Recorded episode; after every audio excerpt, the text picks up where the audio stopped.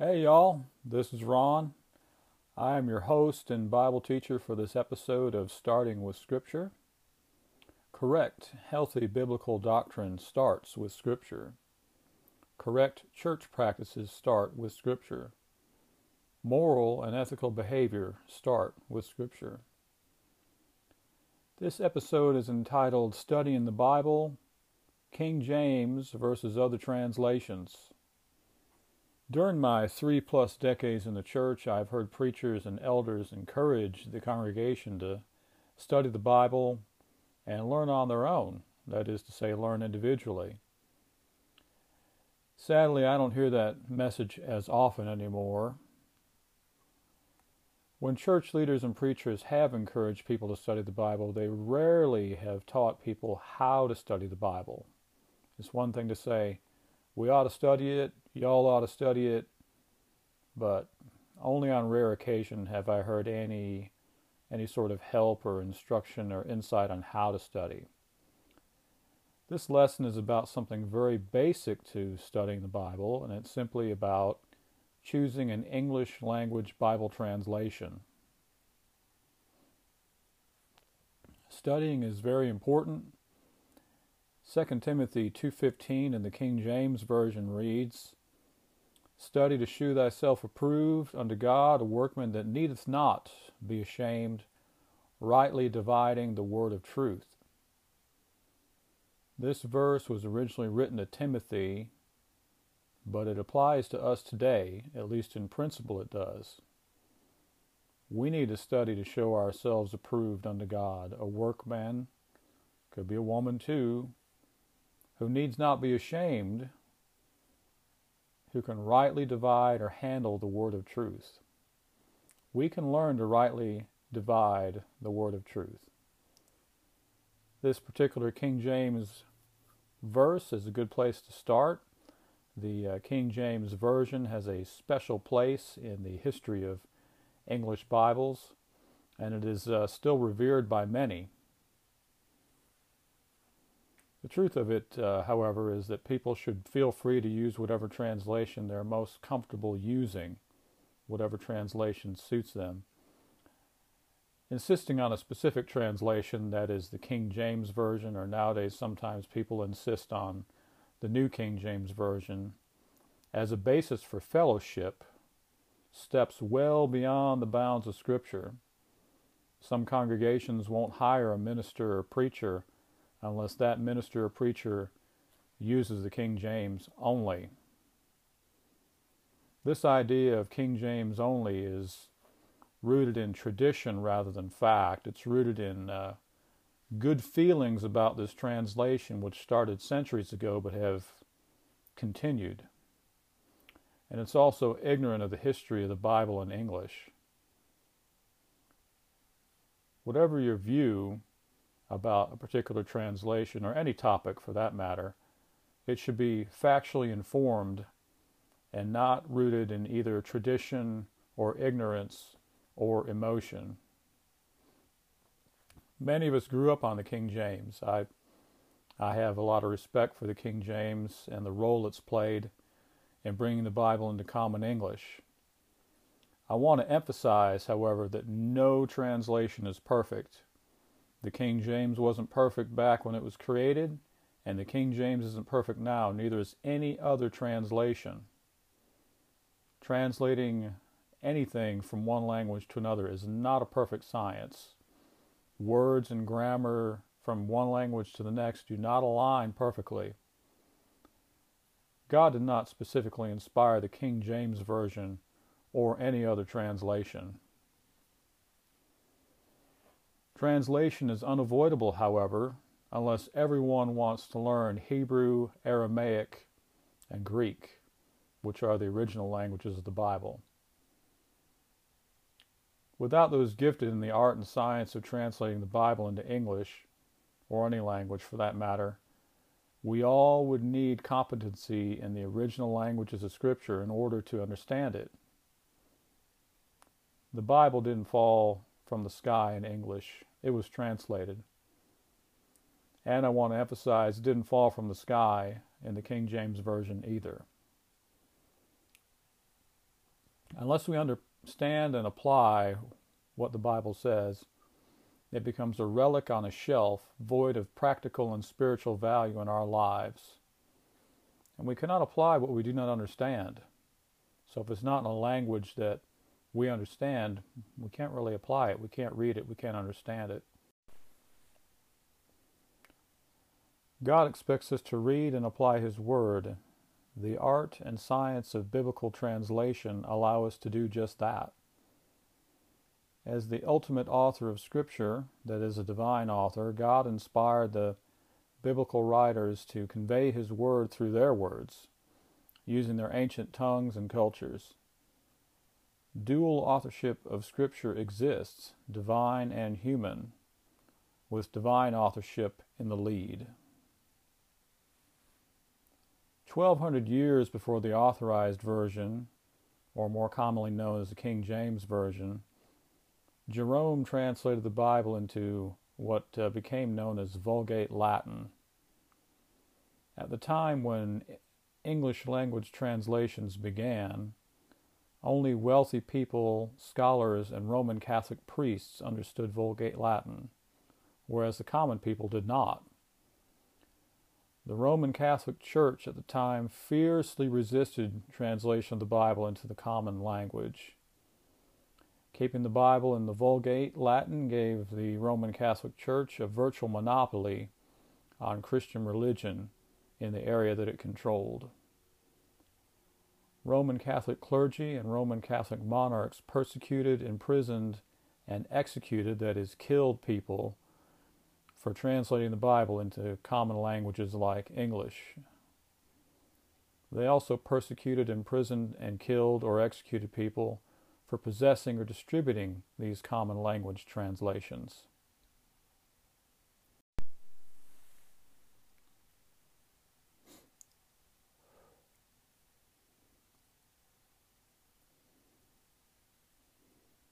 Want to briefly go over the English Bible timeline. The Wycliffe Bible was translated from Latin in 1380 into the English of the time. English New Testament was translated by William Tyndale in 1526. He translated that from the Greek, which is the original language for the New Testament. The Coverdale Bible was translated in 1535, and four years later, there was a revision of the Tyndale called the Great Bible, G R E A T. The Geneva Bible came along in 1560, and the Geneva Bible is the Bible of Shakespeare, the Puritans, and the Pilgrims.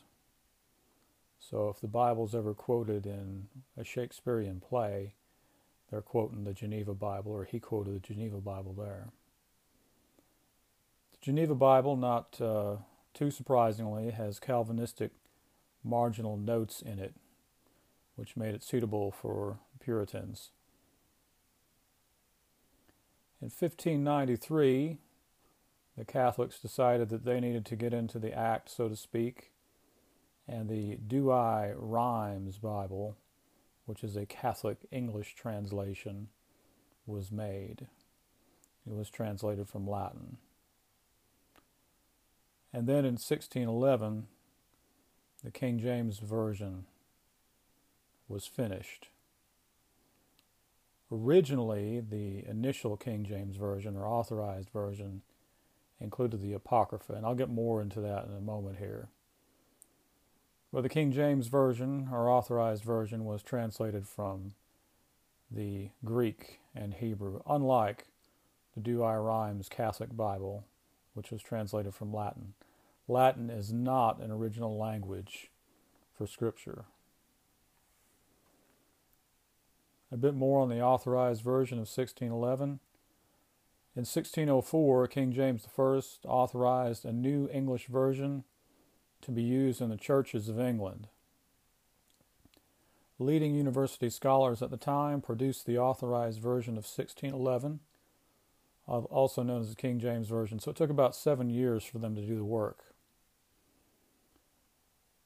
It included the Apocrypha, as I mentioned a moment ago. Now, the Apocrypha, for those of you that don't know, is a set of books in the Old Testament that are recognized as canonical or inspired by Catholic Church, but not recognized as canonical or inspired by Protestant churches. So the original King James Version had the same books in it as the Catholic Bible. Later they were deleted or excluded. The goal of the King James translators was to translate the original Greek and Hebrew text into the language of ordinary people with enough dignity for it to be used in church. The King James translation was scholarly, and it was scholarly enough for clergy and scholars at the time, while at the same time being understandable by the common people. So it rode that uh, that sort of center line between being scholarly and the common tongue. The pastoral motive for the King James Version was to make the Bible available to common people in their language without the need to learn the original languages or Latin. The preface in the original authorized version, or King James Version 1611, reads as follows Without a translation in the common language, most people are like the children of Jacob's well, which was deep, without a bucket or something to draw water with, or like the person mentioned by Isaiah who was given a sealed book and told, Please read this, and had to answer, I cannot because it is sealed. Because languages change over time, the King James Version itself needed to be revised. Semantic ranges expand and contract. Now, semantic range is a term used in uh, theology, um, Bible study, Bible scholarship, etc. Other, I'm sure other uh, disciplines use it, but a semantic range merely means the uh, list of definitions for a particular word or words. So the definitions for words, their meanings, the list of meanings for a particular word, you might say, expand and contract over time. New words enter the vocabulary, old words drop out, etc. So revisions of the original King James of 1611, or the authorized version of 1611, took place in 1629, 1638, 1729, 1762, and 1769. The 1769 edition is the one used today, not the original 1611 edition. Many people that are proponents of the King James only approach, or um, even the New King James, but particularly the King James only approach, many people are unaware that the 1769 edition of the King James differs from the original in literally thousands of places. The King James translators worked from an inferior, by today's standards, Greek text, constructed only from a few late manuscripts from the 10th to the 12th century AD. These manuscripts were those that Erasmus used in 1516 to construct what will become the so called Textus Receptus, or received text. This is the basis of the King James Version. We have since found much older and much more accurate manuscripts dating to as early as 125 to 150 AD, which is much better than the 10th to 12th century AD that the King James translators had. I'll be back in a moment.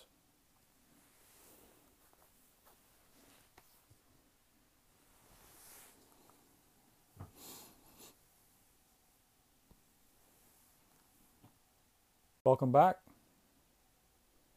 To some of my regular listeners, this uh, episode seems like uh, probably has too much scholarly information in it, particularly as it comes to manuscripts. But I want to say that it's it's almost necessary, if not necessary, to talk about manuscripts to some extent, particularly the Textus Receptus when it comes to the King James.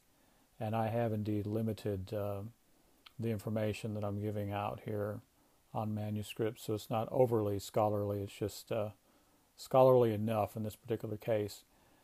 So the King James or the authorized version was translated from what became known as the Textus Receptus or the received text.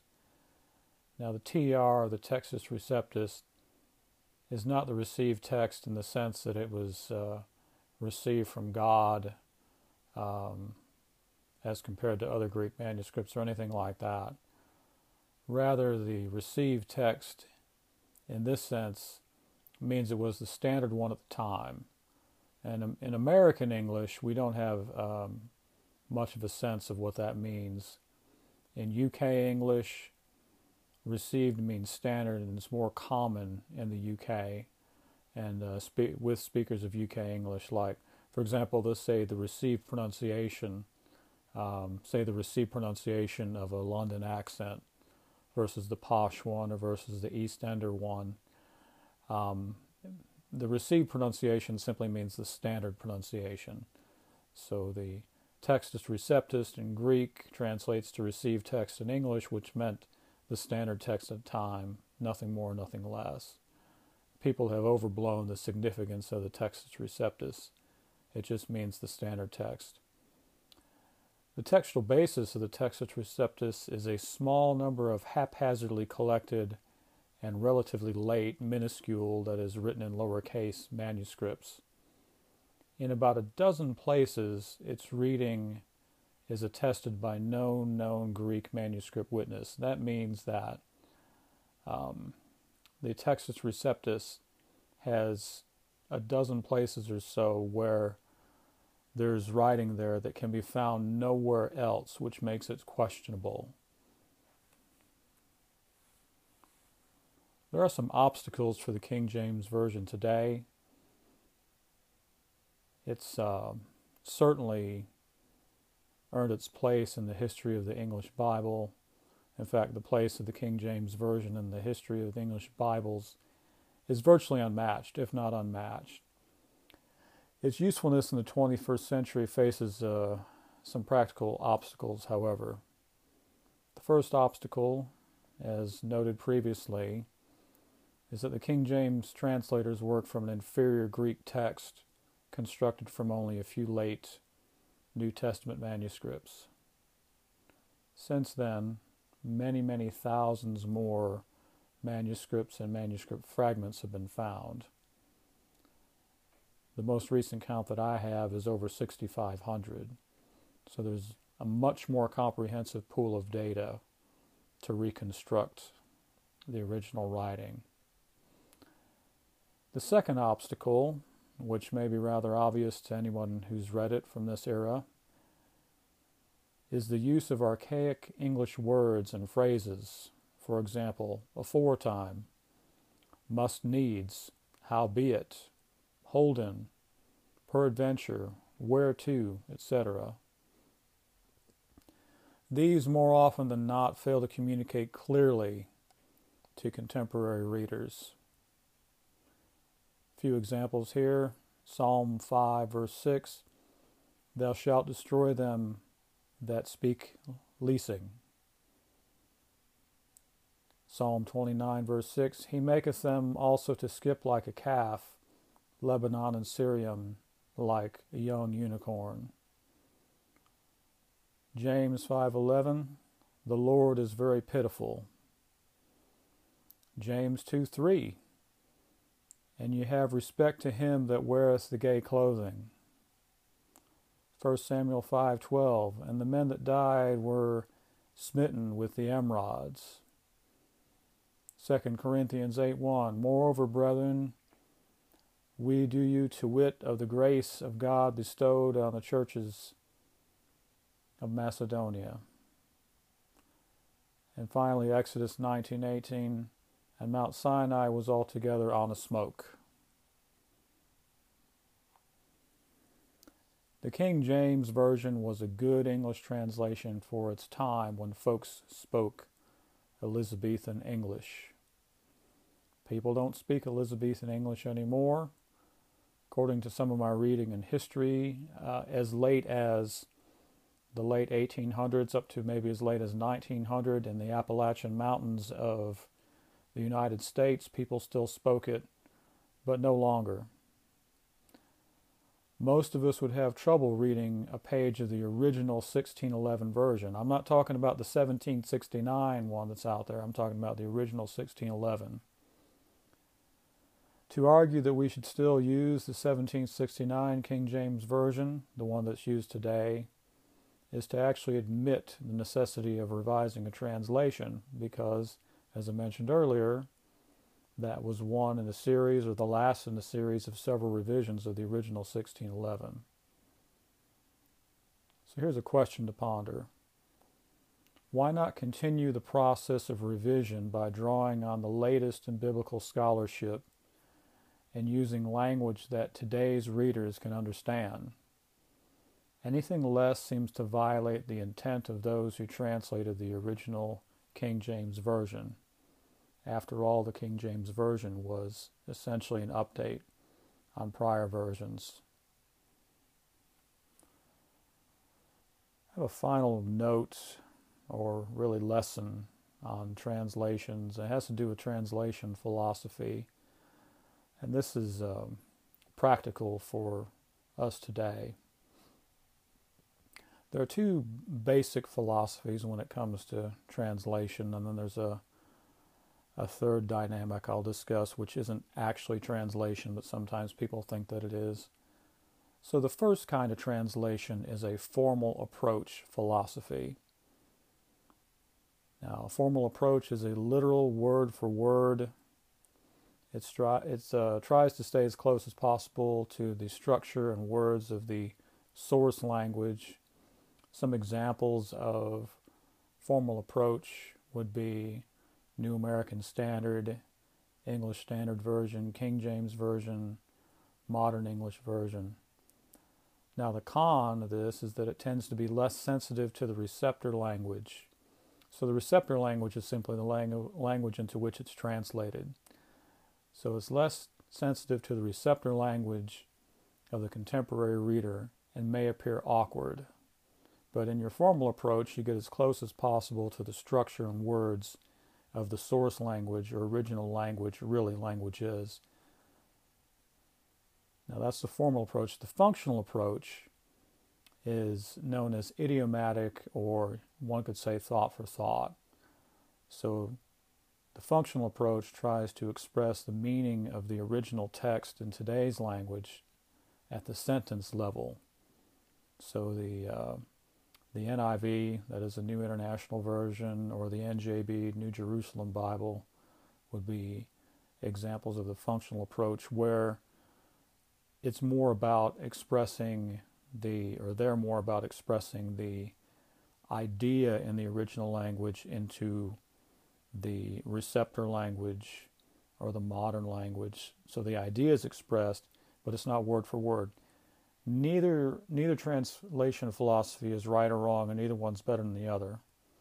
There's just two different ways to do it, and one has to make these decisions as a translator when dealing with um, two different languages, including ancient languages and modern languages. Bible languages or biblical languages are ancient languages, but they're languages nonetheless. Translation has the same effect today on today's reader as on the ancient reader. That's the purpose here of the functional approach.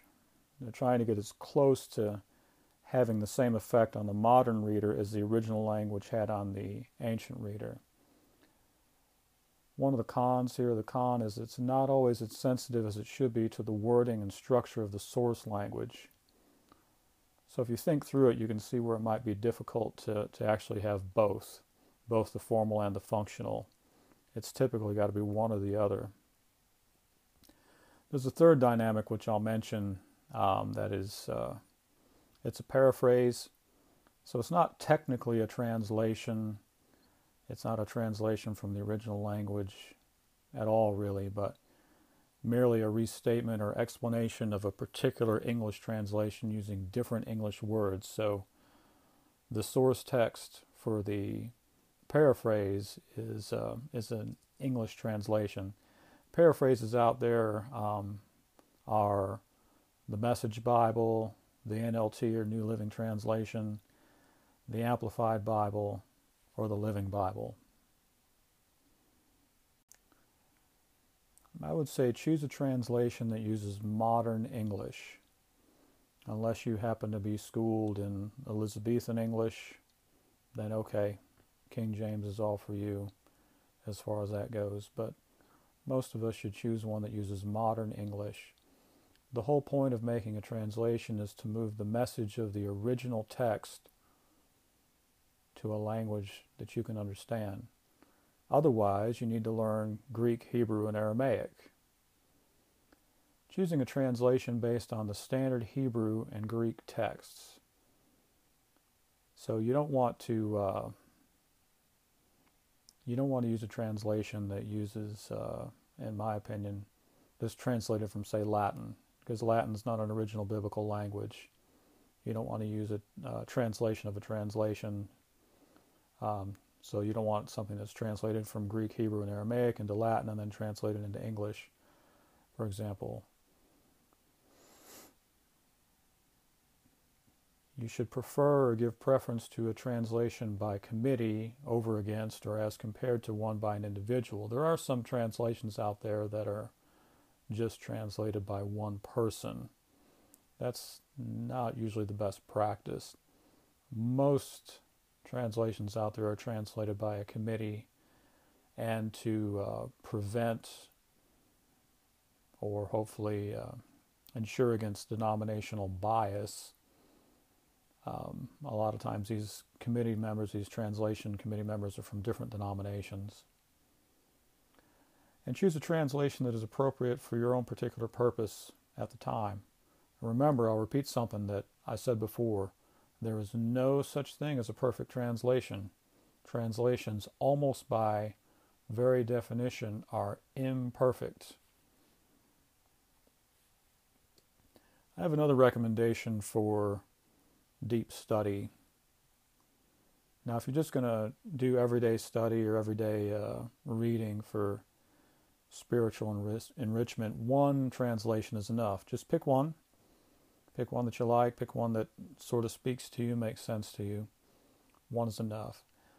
But if you're going to do deep study, I recommend looking for um, two or three dissimilar translations.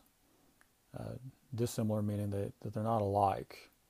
You don't want to get one translation and get another one that's almost the same.